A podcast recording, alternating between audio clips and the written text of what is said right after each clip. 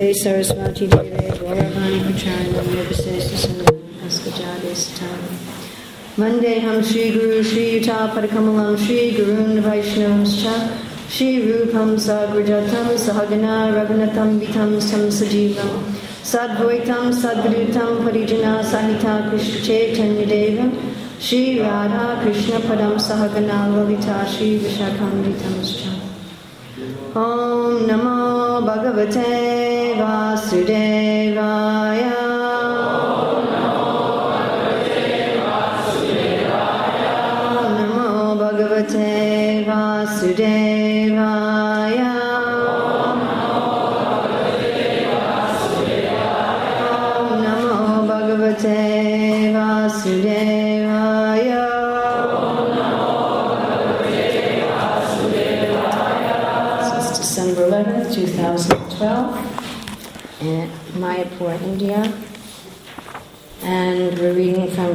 Bhagavatam, Canto 4, Chapter 29, Talks between Narada and King Prachinabarhishat.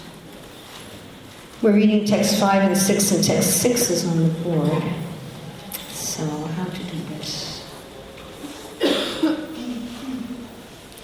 I guess we'll chant text 6 first, and then I'll go back and do text 5. Is that?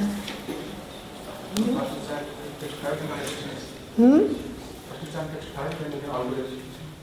Chant five, but this is six. First chant five, and then, but it's a long purport for five also. Okay. Text five. Pudintu pramadam vijam mamaham ityakritam yamahistaya dehesmin pumam bhukte kshabir gunam. Buddhim. Intelligence. Two. Then, Pramada, the young woman Puranjani. What does Pramada literally mean? Mada, what does Mada mean? Madness. Pramada, really mad. Vidyat, one should know. Mama, my, aham, I, iti, thus. Yat kritam, done by intelligence. Yam, which intelligence. Adistaya, taking shelter of. Dehe, in the body. Asmin, this. Puman, the living entity. Bhukte, suffers and enjoys. That's interesting translation. Because what does bhukte mean? What does bhukte mean? Enjoys. The Prabhupada says suffers and enjoys. Akshabhi, by the senses. Guna, the modes of material nature. Translation and purport by Srila Prabhupada. The great sage Narada continued. The word pramada mentioned in this regard refers to material intelligence or ignorance. That's interesting also. So bhukte means suffers or enjoys, and material intelligence is the same as ignorance. Yeah. Although the word in the, you can see this verse on the board, but the word in the verse is buddhim. That's because it says buddhim to pramadan vidyan. Pramadan vidyan, vidya means knowledge. So pramadan vidyan would mean what would pramadan vidyan mean? Mada means what? Madness. So Pramadan Vidyan would mean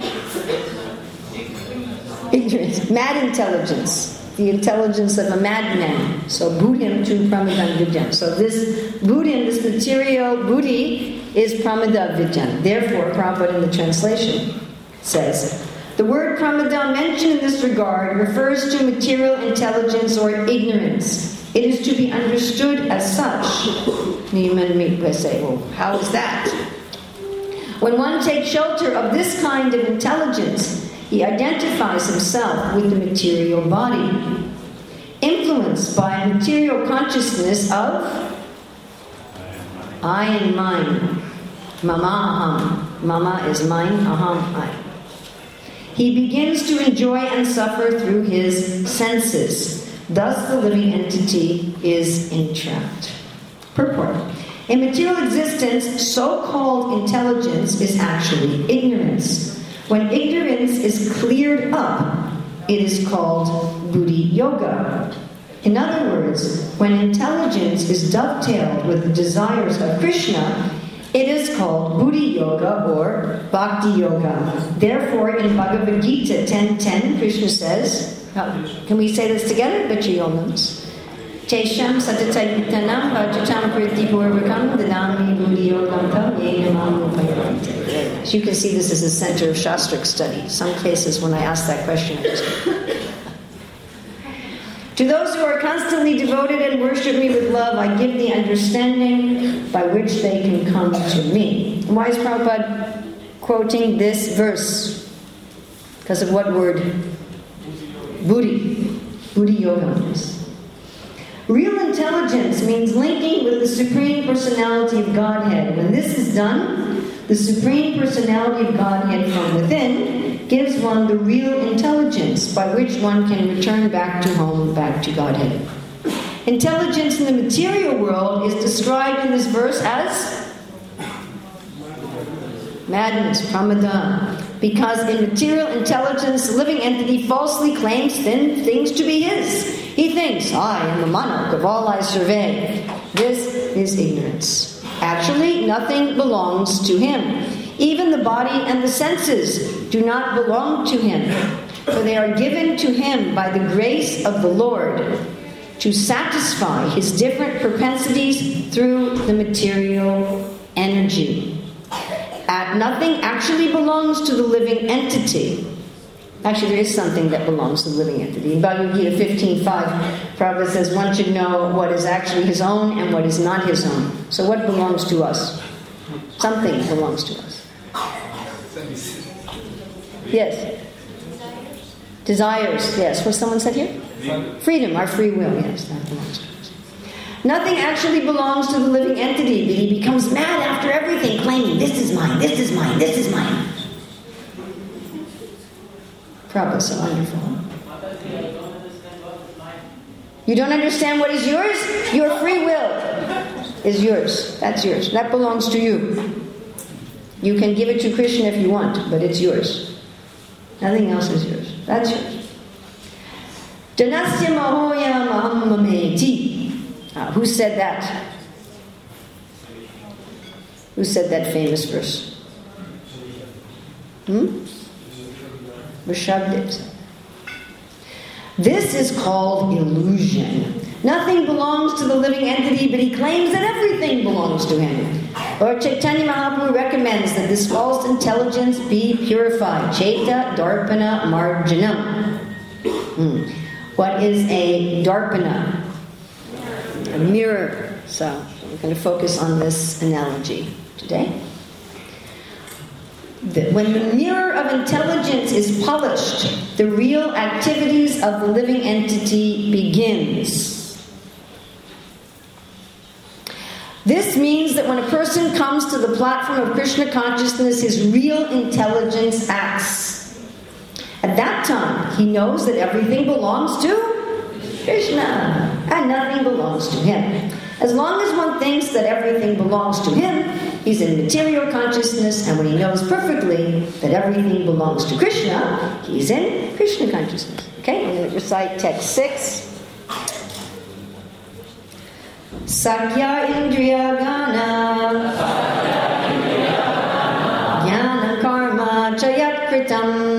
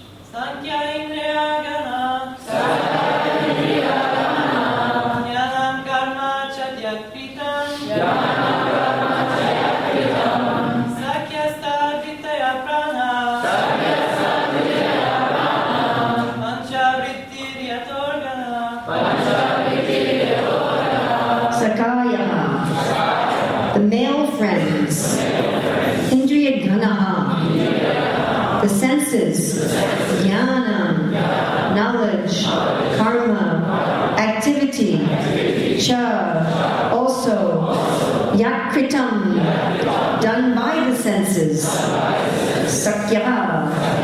Female friends. Tat. Of the senses. Rittayaha. Engagements. Pranaha. Life air. Panchavritti. Having five processes. Yata. Like. Uragaha. The serpent. Translation appropriate by Prabhupada.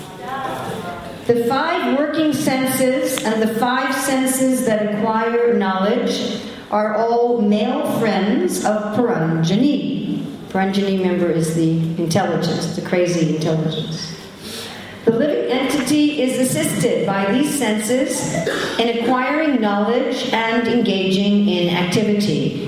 The engagements of the, the engagements of the senses are known as girlfriends, and the serpent, which was described as having five heads, is the life air acting within the five circulatory processes. Purport. Krishna Bahiruka Hana Bhoga Vanshakare Nikatasta Mayatare Japatiyadhare Prema Vivarta. Because of his desire to enjoy the material world, the living entity is dressed with the material gross and subtle bodies. Thus, he is given a chance to enjoy the senses. The senses are therefore the instruments for enjoying the material world. Constantly, the senses have been described here as friends. Now, Prabhupada's giving an example of why the senses are friends. Sometimes, because of too much sinful activity, the living entity does not get a material gross body, but hovers on the subtle platform. This is called grossly life. Because of his not possessing a gross body, he creates a great deal of trouble in his subtle body. Thus, the presence of a ghost is horrible for those who are living in the gross bodies. I understand that Prabhupada's giving this example to show that the senses are the friends, that when you don't have any senses, you're miserable if you're just in a ghostly body. As stated in Bhagavad Gita 1510, Utkramantad stitam vapi bunjanam jagunanvitam vimudhanan pasyanti pasyanti gyanachakshisha. The foolish cannot understand how a living entity can quit his body, nor can they understand what sort of body he enjoys under the spell of the modes of nature. The one whose eyes are trained in knowledge can see all this. The living entities are merged into the air of life. So now we're going to give a little scientific explanation. which acts in different ways for circulation. Anybody know the names of the five airs of life? There's prana, apana, udana, vyana, and samana. And because they're going in different parts of the body, going in different directions. And because the life air functions in this fivefold way, it is compared to the five hooded serpent. The soul passes through the Kundalini chakra like a serpent crawling on the ground. So we always know the Kundalini is always compared like that to a serpent, which is what Narada Muni is comparing it to here. The life air is compared to Uraga, the serpent. Panchavritti is the desire to satisfy the senses attracted by five sense objects, namely form, taste, sound, smell, and touch. Buddham tu pramadam vidyam man aham iti yat kritam yam adistaya dehesmin pumam bhukte shabir gunam sakaya indriya gana jnana karma chayat kritam sakyastad vritaya pranam panchavrittir yadoragam the great sage Narada continued, the word pramadam mentioned in this regard refers to material intelligence or ignorance. It is to be understood as such. When one takes shelter of this kind of intelligence, he identifies with the material body influenced by the material consciousness of of I and mine. He begins to enjoy and suffer through his senses. Thus, the living entity is entrapped. The five working senses, or the five senses that acquire knowledge, are all male friends of Puranjani. The living entity is assisted by these senses in acquiring knowledge and engaging in activity. The engagements of the senses are known as girlfriends, and the serpent, which was described as having five heads, is the life air acting within the five circulatory processes. So the intelligence riding on the life air carried by the Kundalini serpent going through the different chakras is compared here to a mirror. We may think our intelligence and our senses are like windows, but they're not. They're like mirrors. We may think we see reality as it is, we do not. We see the world in the mirror of our desires and our intelligence. A very, very, very long time ago, there was a king named Sodas, and if you can't remember his name, you can think about sawdust. King Sawdust, Sawdust. And as a king, he was in the forest, described in the ninth chapter of the ninth canto. And he was out in the forest and he found a Rakshasa, cannibal. And to protect his kingdom, he killed the cannibal. But he did not kill the cannibal's brother, who asked for mercy. but it was one of those duplicitous people who ask for mercy so that they can do harm later on. So this brother came in disguise and offered himself as a cook to King Sodas. And he cooked when Sodas's guru, Vasista, was visiting. And he took some human flesh and cooked it with the rest of the food, mixed it up with the food, and served it to Vasista. And Vasista, being a great yogi as well as a great devotee, could understand that there was human flesh in the food, and he got very angry and he cursed Sodas. You become a Rakshasa. So that's our first example of how we have imperfect senses and intelligence. Vasista thought, oh, this is Sodas is the guilty party. Sodas was innocent. And when the situation was explained to Vasista, he didn't know how to retract his curse. So he did 12 years of penance for having cursed an innocent party. But meanwhile, our poor Sodas, it says he looked around and he saw there are living entities everywhere. What happened? Before he was the king and he saw there are living entities for me to protect. Now he sees there are living entities for me to eat. He was the king. He was a Vedic king. He wasn't like some European king. you know, he was, a, he was a protector of the Brahmanas, a worshiper of the Brahmanas, a protector of the living entities. But when he had this mood, he saw a Brahmin couple about to conceive a child, and he went to eat the man. And the wife says, Don't eat my husband, don't eat my husband.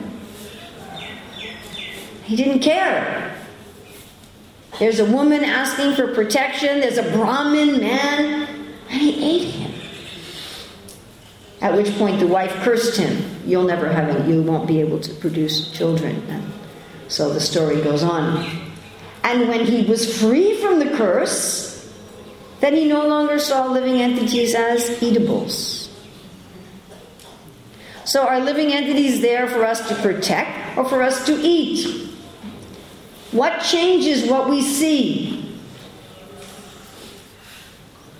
What is it that changes how we see things? How is it that a religious person can look at the world and say, there must be a God, and an atheist can look at the world and say, there must not be a God, and they're looking at the same world? How is that? How is it that we see things not according to what they are, but according to our mentality. So the materialist sees everything is mine. How absurd! Everything is mine. And the spiritualist sees everything as Krishna, but they're Krishnas, but they're looking at the same thing. The reality hasn't changed, but what's changed? As the living entity passes in the life air with the kundalini through the different chakras, the Prabhupada says, say here? Right? The kundalini chakra. That means the chakra at which the kundalini is, is energizing. Kundalini doesn't have its own chakra. So if the living entity is in the mula chakra, the living entity is seeing everything in a very base way. And it goes up through the chakras. If the living entity is in the uh, anahata chakra, the heart chakra, it's seeing everything in a very compassionate way. If the living entity is in the agya chakra, it's seeing everything in a very detached way. And all of those are illusion. The living entity is thinking, oh, that's me.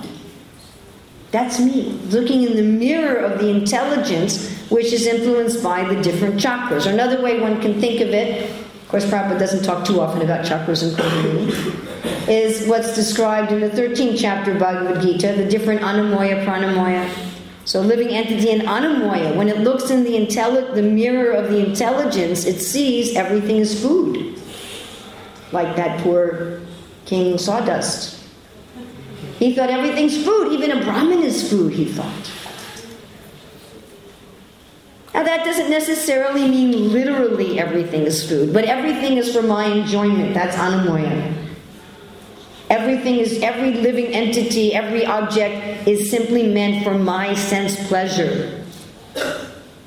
Whatever I see, whatever I hear, whatever I smell, it's simply for me to take in like some one celled amoeba that just goes to things and swallows it.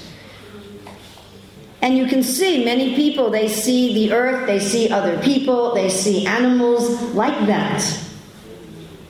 Correct? Right? Whatever they see, how can I enjoy it? How can I exploit it? Then, if the living entity is in pranamoya consciousness, it has a mood that I'm alive and others are alive. In anamoya, you don't even really know others are alive. They're just kind of, you, you, you look in the mirror and you see the, of your intelligence and in your madness, in your pramada, you see everything is an object for my enjoyment. In pranamoya, you look in your madness mirror. Maybe you've been to like the like the amusement park. They have these mirrors that are distorted. Everybody has seen that. You look in the mirror, it looks like you're very tall or very fat, or all kind of like weird. So we look in this when we have this pramada buddhi, when our buddhi is just pramada vidyam, we look in the mirror and we see, oh, there's me and there's everybody else.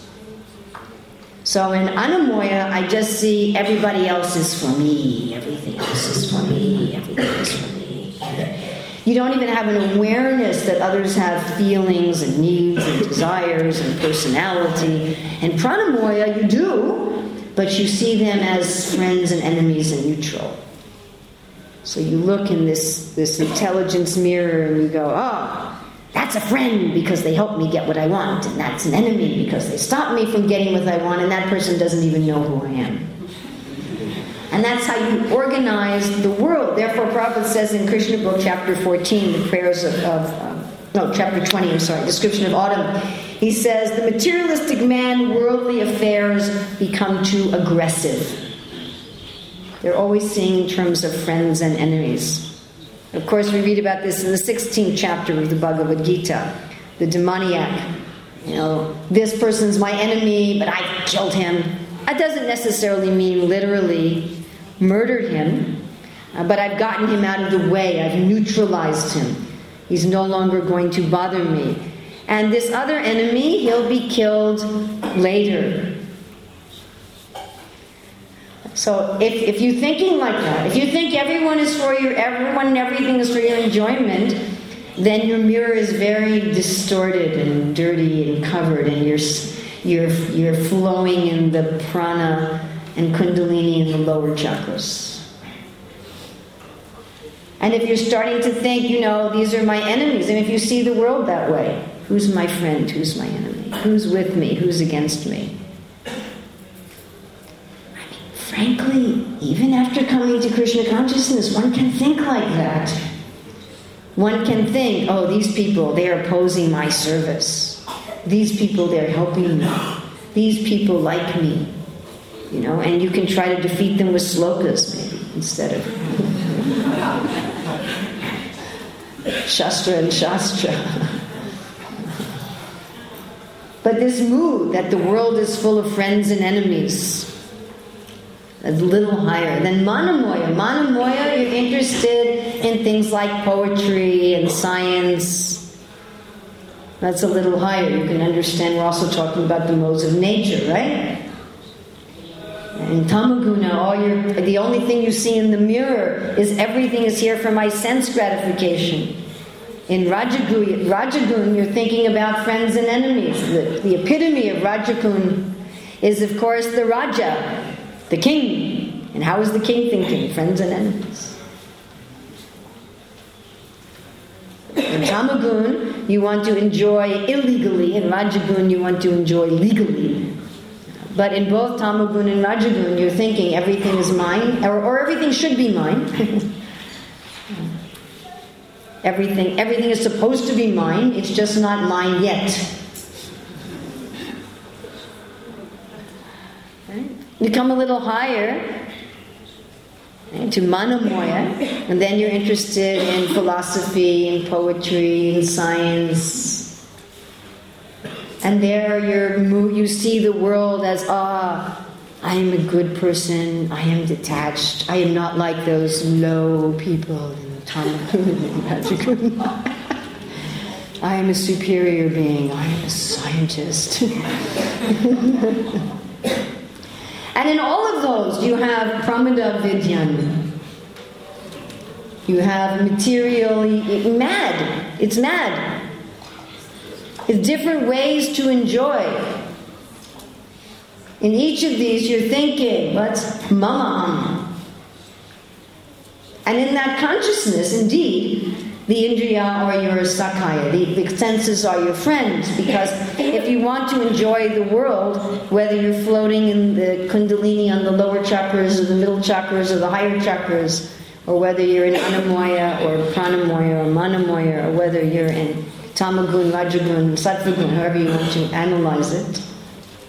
Uh, still, when you look in the mirror, it's dirty and you just see the dirt, but you think you're seeing reality. You don't know you're seeing dirt. You don't know it's a mirror. You think it's a window. You don't think I'm illusioned. You think this, this is what it is. This is reality. It is like that. Well, the world is aggressive. or the world is for me to exploit. Or the world is a place for me to look at it and, and be inspired by poetry and inquisitiveness. And none of that's true. The world isn't for us to do any of those things. Hmm. In Krishna Book, chapter 14, Prayers of Lord Brahma, Srila Prabhupada makes a fascinating statement. He says, Maya is only within the mind. Maya is only within the mind. So the living entity, Mama Vamso Jiva Loke Jiva Bhuta Sanatana, Mana Shastran Indriyani, Prakriti Stani Karshiti. So, with the senses and the mind, the living entity is struggling, but thinks that it sees things as they are. And therefore, of course, there is discord. Well, it's obvious to me, right? You know, when you go to school, they teach you that you can get knowledge through your senses, that they are indeed your friends. Sakaya Indriya Gana. Gana is the group of Indriya senses, Sakaya. They are your friends. And Sakyas, so Sakaya, the male friends, and Sakyas, the female friends. That your senses are your friends, and the engagements of your senses are your friends. And that the actions of the mind following the senses will give you real knowledge. They teach us this in school, right? Unless you went to a devotee school and all of the science museums and the libraries full of books and the television programs and the senses and mind will give you real knowledge. And they keep teaching this up to a master's degree level, and suddenly, when you get to the PhD classes, they tell you something else. And they say, okay, now you're in the class called Philosophy of Research. And the first thing we are going to tell you is that you are not perceiving reality. They won't tell you that to up in the PhD classes. Until then, they say, yes, you are perceiving reality. What you perceive with your senses and your mind is real. And when you get to the higher levels, what do they say? They say it's not real. They say you can look at facts with your senses and mind and tell a thousand different stories about those same facts. And they say what they have six problems with empiric knowledge. Another one is that what's obvious to me is not obvious to you. I look at the facts and say, yeah, that's what it means. And you look at them and say, no, no, it means that. Have you experienced this? And you're talking to someone and you're looking at the same thing. Oh, this is what it says, they say. You say, no, no, it says this. And the third person, no, it says this. This is what it means, and this is what it means. Yesterday I was talking with one devotee, and they were talking about somebody else, and they say, Oh, this person, we can tell that they're just simply trying to get name and fame and followers. And I said, How do you know? It's obvious. But this obvious is what mirror we're looking in. At what level am I looking in a mirror? I mean, we learn in the Krishna consciousness movement that there's four defects of the conditioned souls imperfect senses, making mistakes, being illusioned, and then cheating. Who's the main person we cheat? Ourselves. And we say to ourselves, yes. Everyone has imperfect senses, but mine are a little bit more perfect than everybody else's. and everyone else is illusioned, but you know, I'm reading Bhagavad Gita, so I'm not illusioned. and everyone else can make mistakes, but you know, I make a mistake maybe once or twice a year. and so whatever I know is perfect. And I will freely and fully admit that I am also guilty of these things. So, the first step in real knowledge is to say, maybe, it could be, it's possible that these four defects apply to me. That maybe what I'm perceiving is not a window, but a mirror. And maybe my mirror is dirty. Maybe my mirror is distorted. I find it quite humorous or sad, depending on what frame I'm in, that we will preach that we're all imperfect. This is part of our social culture in the Hare Krishna movement that everybody's supposed to say how fallen they are, right? It's required part of your bhakti, bhakti training. Make sure you always say you're fallen. But I don't know if we believe it. Because we say on the one hand, oh, I'm so fallen.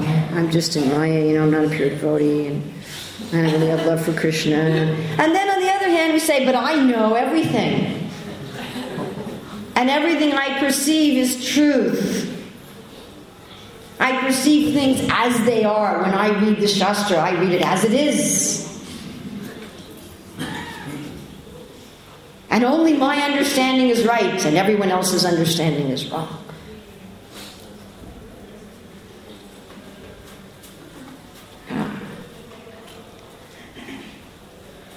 So last year, I went with my oldest grandson to Tirupati. And it was a morning like this, very foggy. And one of the devotees got a driver for us to take us up the mountain to Tirumala. So we left probably about five or six o'clock in the morning, and we're driving. It was really foggy, very hard to see. And gradually, as the morning wore on, of course, the fog dissipates. And at one point, we got we were getting in and out of the car at different places. At one point, we get into the car, and I realize it's not so foggy outside anymore, but it still seems really foggy from in the car. Oh, it must not be outside, it must be inside. So I said to the driver, turn on the defrost to clean the windshield. And he wouldn't do it. And I thought maybe he thought it cost money. I said, please tell him it doesn't cost any money. It's not like the AC, it's just pulling heat from the engine. So please turn it on. He wouldn't do it. And I was leaning over the back seat and pressing the button, and then he was turning it off. And then I was turning it on, and he was turning it off. and I turned back five times, probably, you know. Finally, I said to the translator, Tell him to pull over. I said, We are not driving until you turn on the defrost. So finally he turned it on and then the windshield cleared. But the back windshield was still foggy. And I saw it had those wires in it for heating. I said, now you have to clean the back windshield. You understanding something of my personality here? And, and the driver said, it's broken. I said, I don't believe you. So I got, I got out of the car because I couldn't see the knob from the back. So I got out and I opened the front door and I found the knob and I turned it on. I said, see, it's working. and we cleaned the windshield and then we could see. My dear friends, our fog is inside. And if you have fog inside, when you drive, you're going to get into an accident or you're going to go on the wrong road. And you may say there's something wrong with the road. There's nothing wrong with the road, there's something wrong with the windshield. It's covered with fog. We can see reality accurately if our mirror is clean. Why? Because when we look in the clean mirror of Buddhi Yoga instead of Pramadhan Vidyan, what will we see? What verse did Prabhupada quote? Anybody remember? Tesam sadadyutanam bhajacham pritipurvakam dadami buddhi yogam tam upayante. That Krishna reveals when we look in a clean mirror, then we will see Krishna. And we'll see our real self. And we'll see reality that everything belongs to Krishna. We'll no longer think it belongs to me in some variety. That's actual intelligence. One may be very intelligent floating around in the Muladhara chakra, floating around with the Kundalini through the different chakra riding on the serpent and the life airs. But that's not actual intelligence, it's a crazy intelligence. Because within our own heart there's Krishna. Ishwar Sarvabhutanam Hrideshaya Junatistiti. In our own heart is Krishna, so if our mirror is clean, we see the absolute truth. Now, how to clean the mirror? Chaita Darpana Marjana, of course, with chanting. Param Vijayate Sri Krishna Sankirtana. But in order to chant effectively, one has to have what quality? Humility. Well, this is in Bhagavad Gita 13, 8, 12. The beginning of knowledge, real vidyan, the beginning of real buddhi, is humility. And what is humility? You know, I don't really know. That's humility. Humility is I don't really know. I'm not seeing accurately. Not to be so convinced and so sure. One time I was talking with my youngest son about something, I can't remember what it was. And I was very definite. And he looked at me and he said, Mata, are you sure? Yes, I'm sure. He said, Are you 100% sure? my son's very smart. So I stopped. and I said, uh, Do you know something? Maybe not. So, beginning of humility is if I am not pure. If we are pure, how will we know we're pure? Brahmabhuta prasanatman, asojati nakanchati, samasarveshu bhuteshu madbhaktin labate param. Prabhupada said, You know you're advancing just like you know you're eating. You don't have to ask somebody, Am I eating? Did I eat enough? Am I satisfied? Am I nourished? So, how do you know you're purified? Prasanatma. Sivai samparo dharma yato bhaktir ahotuki apritiyata yadyatma suprasid. You'll be satisfied, you'll be happy. You won't be angry lusty and greedy and, and lamenting. Why did this happen? Why didn't I do that? And why did they do that? Or why did I do that? Oh, if I get this, if I get that, if I get this, and that. None of this sochachi kanchachi. And one will be always happy. Prabhupada says one will enjoy life with a thrill, not just in a moment, but always. If we're not in a thrill of ecstatic bhakti, always, then there's some impurity. So humility starts with I, I look and see, where am I? And if I'm not pure, then I'm looking in a dirty mirror and I'm seeing things in a distorted way. And therefore, real knowledge starts with I don't know. I'm a fool. I'm a cheater. It's one of the four defects. No, everyone else is a cheater. I'm honest. Anyone here prepared to say they're absolutely 100% honest? No. So that's the beginning of knowledge. And without that, one cannot actually get the cleansing of the mirror of the intelligence. It's just not possible. How are you going to clean something if you don't admit that it's dirty? Will you clean something that you don't admit that it's dirty? Anybody will do that? The room we're staying in has a completely white floor. But some places, you know, they make a floor with a pattern in it, so you can't see the dirt. One time we rented a house like that. The floor had a pattern in it, and it looked clean until you swept. So if we're thinking, yeah, my heart is clean,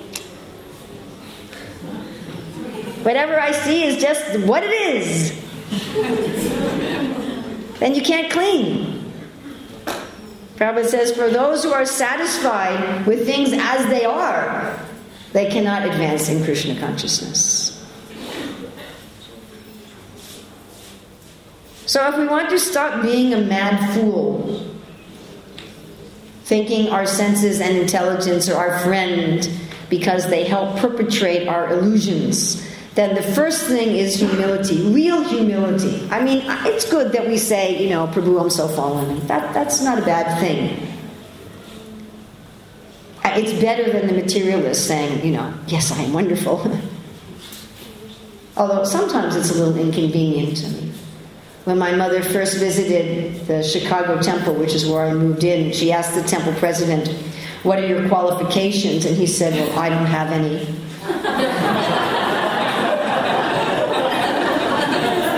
and for the next 10 she would say, None of your leaders are qualified. so, you know.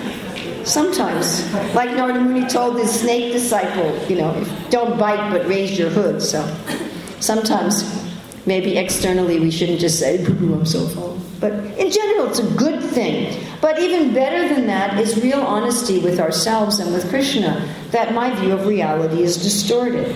Now, if my view of reality is distorted, then, you know, I might be wrong about a lot of things. And if I might be wrong about a lot of things, other people might be right about a lot of things. How amazing.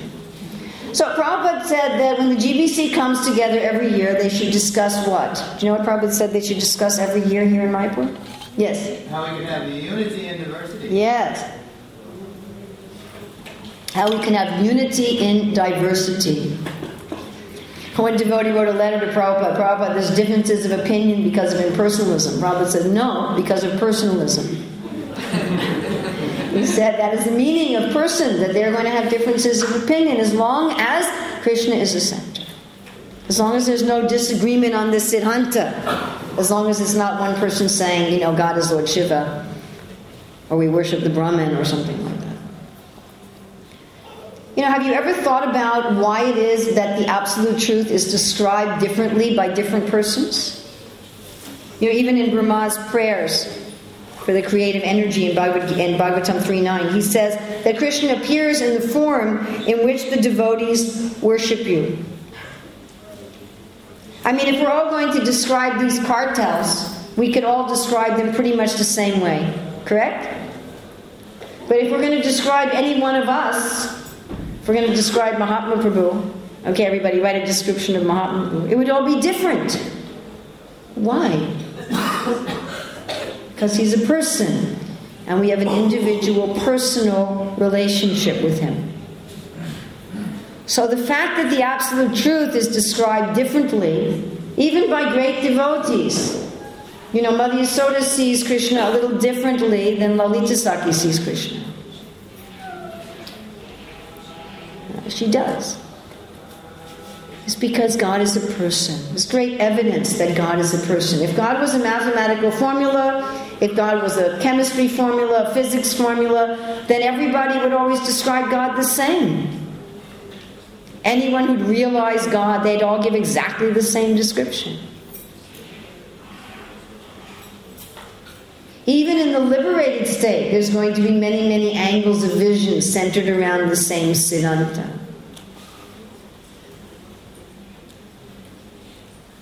So, if we really want to advance in Krishna consciousness, keeping with the same Siddhanta, we have unity and diversity. and we can examine Am I always trying to establish that my vision and my intelligence is superior to others? I mean, obviously, we can also say, do I see the world as mine for exploiting? Do I see the world as full of friends and enemies? Do I see the world as a place for poetry and reflection? Or do I see the world as meant for Krishna's service? And in Krishna's service, do I allow that maybe my vision of service is not yet perfect? And therefore, do I have respect for the other Vaishnavas? Am I willing to have unity and diversity? Am I willing to hear others and work with others and actually build an international society where Krishna is the center and yet we're all individual persons? Prabhupada says here intelligence dovetailed with Krishna consciousness. You all know what dovetail is? A dovetail is like in a drawer, it comes together like uh, triangles that fit together.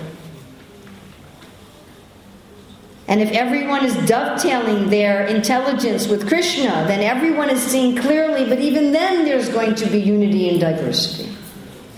Like Robert said, different political parties will want to serve the country in different ways. But as long as everyone is trying to please Krishna, we are not just wanting to merge into the Brahman where everyone loses their point of view. So, just because in the perversion everyone has a different point of view because of the combination of the modes that they're under, in the reality, people have a different point of view because of the combination of the rasa that they're under. There is an ultimate reality. Prabhupada saying we should change our material intelligence to spiritual intelligence. He doesn't say get rid of intelligence. He doesn't say get rid of personality.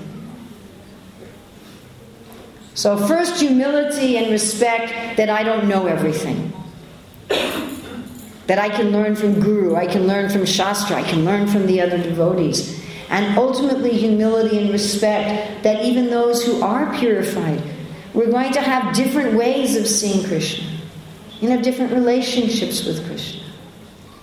And as long as everything is following Sadhu Shastra Guru, that is okay. Not only is okay, that's what Krishna likes. Sanatana Goswami, in his commentary on uh, Canto 10, Chapter 13, where all of the cowherd boys and calves appear as Vishnu forms and all the living entities are worshiping, he says that the Lord has unlimited qualities and he has a quality that particularly attracts each jiva. Unlimited qualities, unlimited jivas, and a particular quality attracts a particular jiva. And each jiva is unique. Krishna is getting a particular rasa from each jiva. So, this is the result of purified intelligence. Krishna is the center, and everyone, as Prabhupada says, has some extraordinary talent. And to use that extraordinary talent in Krishna's service is successful life.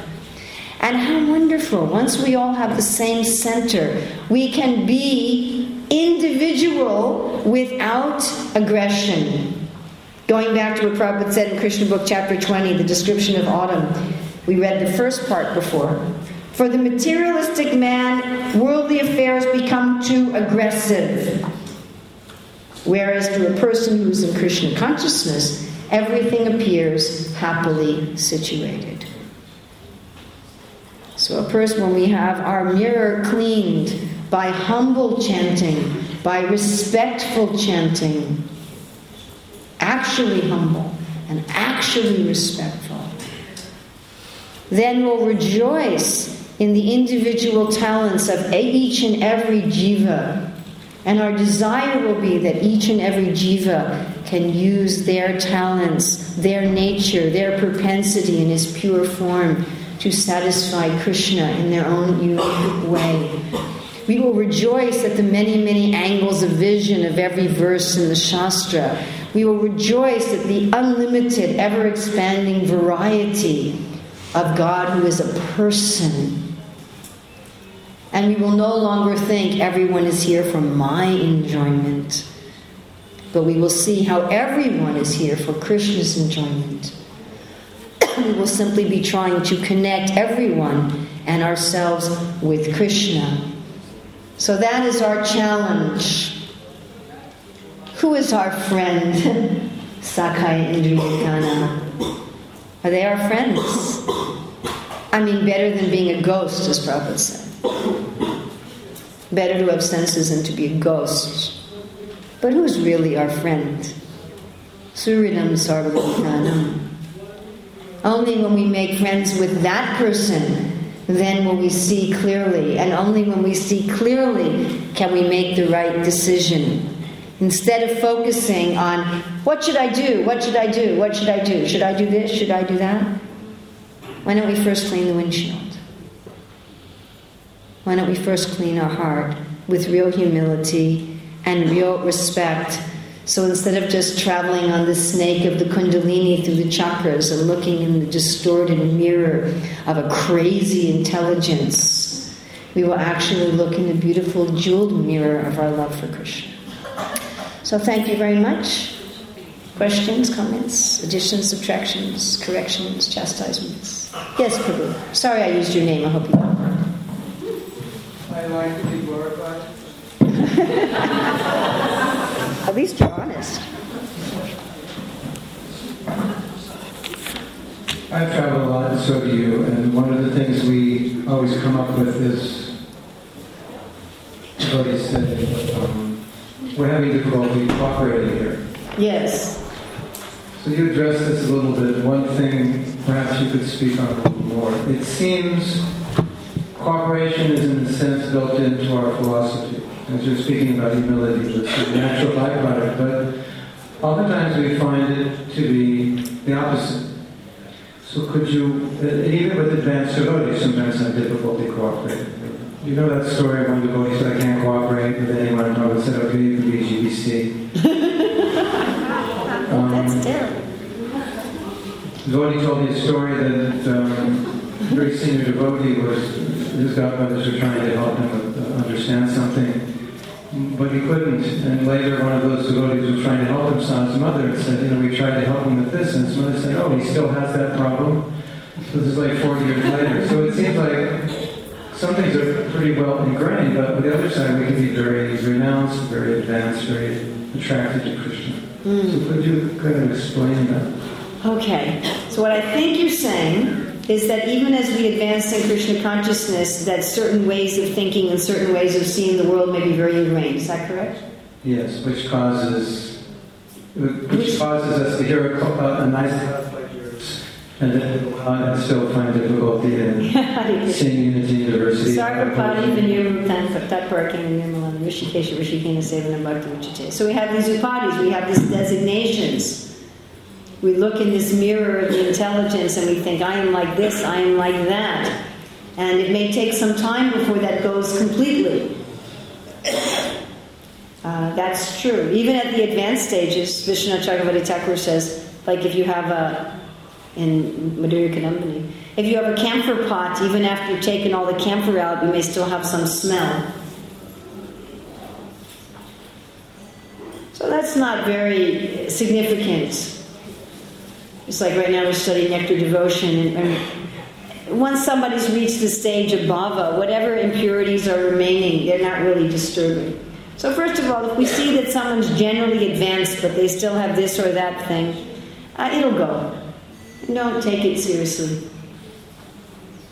Actually, our mood should be to flood our heart with, uh, with Krishna consciousness and with the holy name, chanted with humility and respect, and not so much to worry about, you know, what little weeds are still there. They'll naturally be flooded and finished by respectful and humble chanting.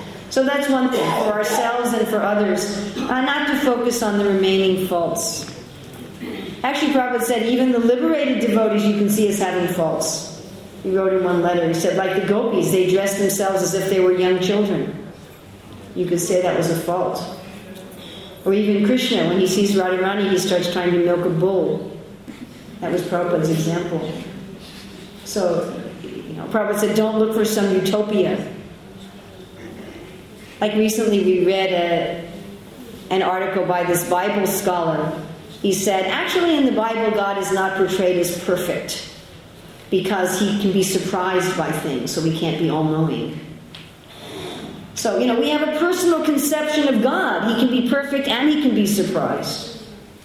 He can be perfect and he can be afraid of Mother Yasoda. He can be perfect and he can try to milk a bull. The gopis can be perfect and they can put their clothes on upside down. So we should not be saying that if you're perfect, you're just kind of like, oh.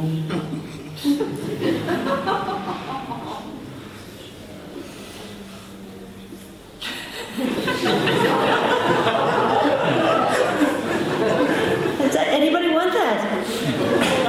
I mean, if you want that, it's available. The Brahma Jyoti's there. You know.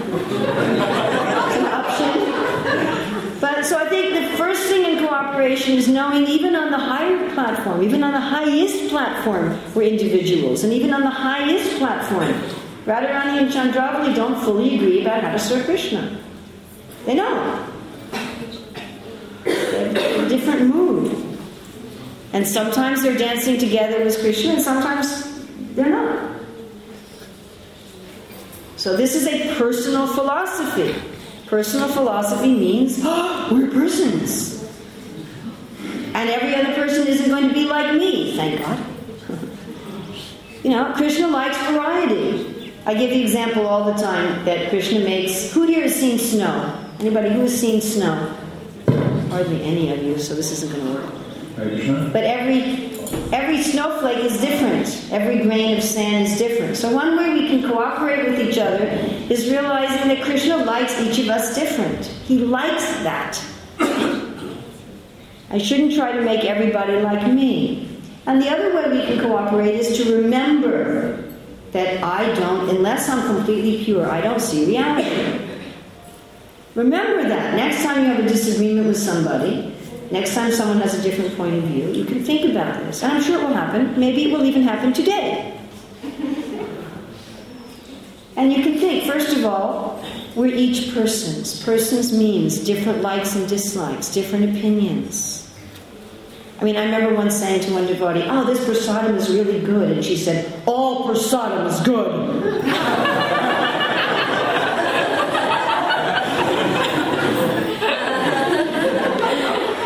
Like, well, Chaitanya Charitamrita, Lord Chaitanya gives each devotee their favorite prep.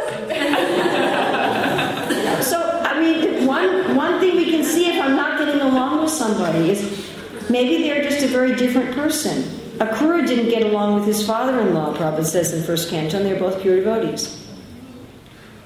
So maybe it's just they're a very different kind of person, but Krishna loves them. Krishna loves them. Krishna likes variety. He likes variety in the snowflakes, which only lasts for a minute in our material, what to speak of in the jivas. And the other thing that we can do when we have difficulty is to say, my vision of reality is not reality my mirror is dirty, and therefore I'm not seeing things as they are. Let me really hear what this other person has to say. Let me try to understand it from their point of view. I may not agree with them, but let me actually try to understand. Let me not, you know, just try to hammer my point of view on them and defend when they hammer their point of view on me. And sometimes, you know, we have different natures. Sometimes, although, you know, we can all live in the same house, we don't all have to live in the same room. Sometimes I may get along with others by doing a different service. Maybe my problem is I'm not being engaged according to my nature. So many different things. But at least these two things of humility and respect. That Krishna likes all individuals, even if they're very different from me, and that it's not that my point of view is the only valid point of view. And remembering those two things, after you make a practice of remembering those two things, pretty soon they get to be a habit. And when they get to be a habit, not only will you get along better with everybody, but your chanting will be wonderful because only then, according to Bhaktivinoda Bhajana Rahasya, when you enter into steadiness in chanting. Without humility and respect, it's just not possible. Is that all right? Yes, please. Yes. Hare Krishna. Hare Krishna. Just to uh, further comment on what uh, Prabhupada was saying about uh, the, the about cooperation and uh, how important it is uh, to cooperate. Because without cooperation, we don't have any movement. So, I mean, Srila one famous uh, statement by Srila Prabhupada about cooperation is that your love for me will be tested by how much uh, we cooperate together. So, I mean, within the history of ISKCON, uh, quite a long history, this is a problem. It's a, it, and in fact, in some areas, it's a major problem that one devotee cannot cooperate with another devotee. So, what was Srila Prabhupada's uh, desire on that is that uh, he created an authority structure with which he wanted us to cooperate. So I remember when I first joined the movement, we would see the temple president as non different from Srila Prabhupada. He would get the Maha plate, he would get all jewelry set. But nowadays that seems to have been kind of thrown out the window. There's no, it, it, it, the same uh, kind of uh, respect. Actually, when I joined, the bhaktas and bhaktis would sneak into the pujari room during japa, and they would eat all the mahan. The temple president didn't get very much. You might have known that the, the Mahaprasad was first offered to uh, the temple president. I, I ate quite a lot of burfi at about six in the morning. At least you're honest. so, it, to you know, this, this this move of cooperation is actually very very important because all over the world we see that we, we get problems. what is it? United we stand, and divided we fall. So cooperation is such an important, powerful factor for the spreading of Krishna consciousness. And we've lost so much energy, so much money, so much, uh, so much manpower because of this lack of cooperation. So Srila Prabhupada's uh, formula was actually quite simple, is that even if, even if I think I'm right and my authority is wrong, I can make a, uh, I guess a, a constructive, uh, uh, uh polite uh, suggestion as to how I think my authority is wrong. Now, if my authority doesn't accept that, even if I'm right, still I have to cooperate. That was Srila Prabhupada's. Well, you can also go to a higher authority. Yes. So, you know, if you think your town president, if you're convinced your town president is wrong, then there's the local GBC, then there's the regional GBC, then there's a GBC body, and then you can always just go to Radhamadhava. Hidayah Dahi Dharmas, yeah. Uh, you know, uh, one time when I was in Vrindavan, I was complaining to Guru Jambu about something, and he looked at me and he said, Well, you sure this is your service? And I said, I'm not sure. He said, Well, if it's your service, you shouldn't do it. And I said, But it's really bothering me. And I've gone to the authorities and they haven't done anything about it. He said, Well, did you talk to Lord Balaram? I said, Why Balaram? And he said, Well, it's not the Radhasham temple, it's the Krishna Balaram temple. I said, Okay, but why Balaram? He said, Well, he's the older brother. he's the older brother in the authority structure. So I did. I went to Lord, I, I stopped going to anybody else because that had proved fruitless. And I went to Balaram and I said, Would you please fix this? And he did. Uh, but I see it's, it's not, you know, we don't want blind obedience. Prabhupada says blind following is condemned. We, we don't, we're not like some of the Christian monks and nuns that take vows of absolute obedience to our immediate authority within the, the uh, structure. But we certainly want to have always respectful and humble dealings. And I, I, believe that if our dealings are always respectful and humble, then we can have unity and diversity we can have disagreements and things can be settled nicely. We got a question here from Ganagamya Prabhu. It says from Alachua, but he's right here in Mayapur right now. And he says, if I think I am humble and I am an illusion, um, if you're really humble, then you'll be very joyful. Because humility means you're seeing the truth. And as soon as you're seeing the truth, then you'll feel very joyful. So if you want to know whether your humility is real or not, see how joyful you are. Another way you can tell whether or not your humility is illusion is how easily and vehemently and often you defend yourself. If someone tells you you're wrong, you know, you, well, it was just like this. What did not? What, what about this? You know, that's that's a good way to see whether or not your humility is illusion. Real humility is very peaceful, very liberating, very joyful. It's a wonderful, wonderful, wonderful thing. It's not a negative, guilty thing like, it's not like that. Of course, the devotee always thinks that they're fallen. They always think, you know, I'm not Krishna conscious enough. They always feel that they're a beginner. At the same time, one should see, uh, you know, and are these qualities arising in my heart? I think we can take one more, and that would be it. Yes. Um, is it possible to, uh, all these differences, is it, is it possibility that maybe um, the the nature will just stick for that whole entire lifetime? You can't change your nature, so the, the differences that you have will just stay for that lifetime, and then maybe in the next life, that's where you're going, then you might get a different nature or if you go back to God. Okay, yeah, we, our nature we have in this lifetime, Krishna says in the Bhagavad Gita, pretty much you're stuck with it. So if you're a really quiet, back of the room person, you're probably going to be really quiet, back of the room person. And if you're an outgoing, front of the room person, you'll probably be an outgoing, front of the room person.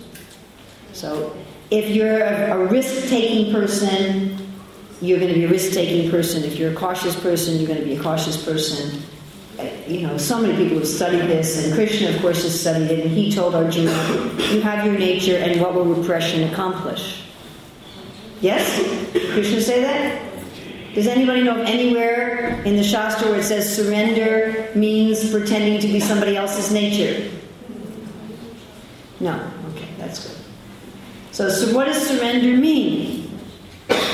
What does Krishna tell Arjuna? It tells it in the third chapter and again in the 18th chapter. And good teachers repeat the important points. And good teachers say the important points at the end, because most people only remember what happens at the end.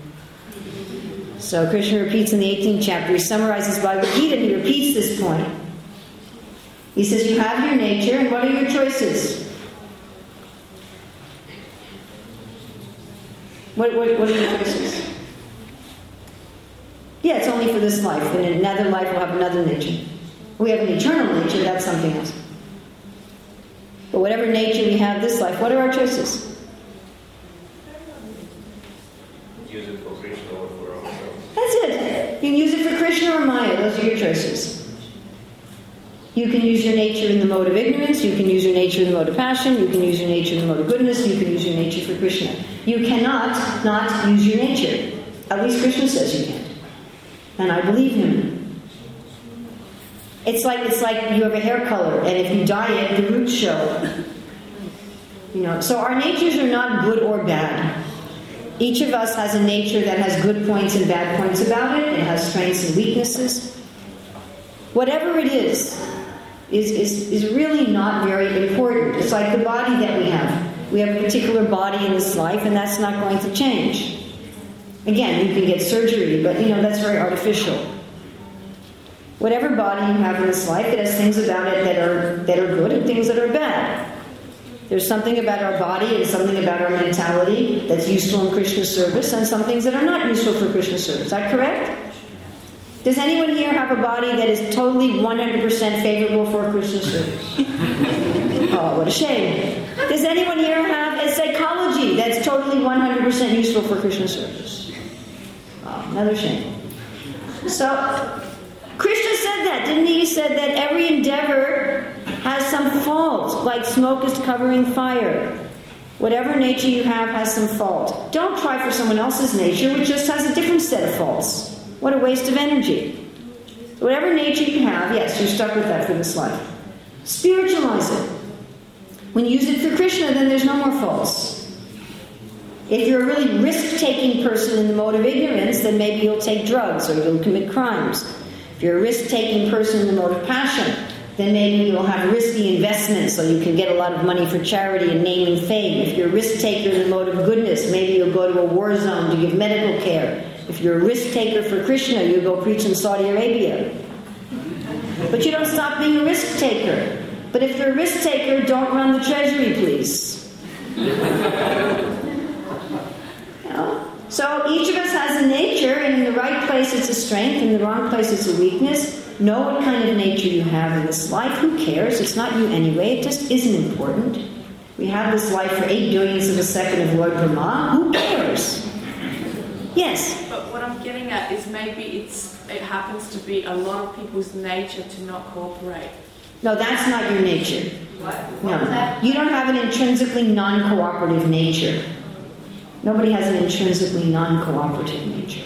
Now, some people have a more leader nature, and some people have a more follower nature. But leaders can also be cooperative people. It's not that just because you have a leader nature or you have an opinionated nature that you can't also be respectful and humble and cooperative. Everybody can be respectful and humble and cooperative in their own nature. No one, none of us have a nature that's intrinsically opposed 100% to Krishna consciousness. You know, even our material nature,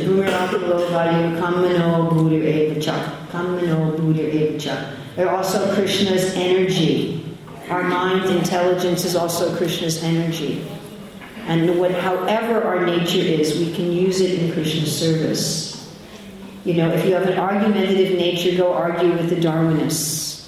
Prabhupada said, a lion in the chase and a lamb at home. You know, if you want to be a fighter, you can fight, but just don't fight with the other devotees with slokas.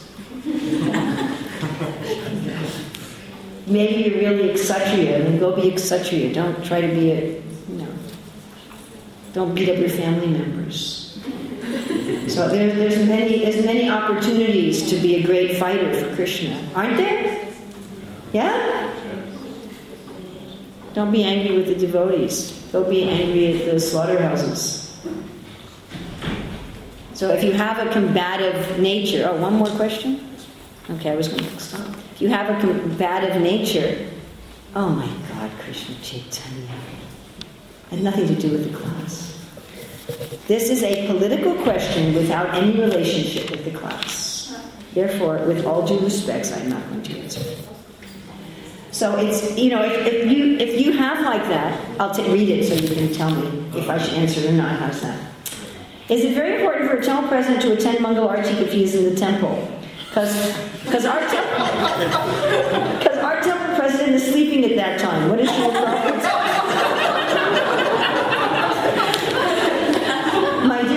I'm very sorry. I don't use the Vyasa as a forum for comments on political agendas that have no relationship to the person purport.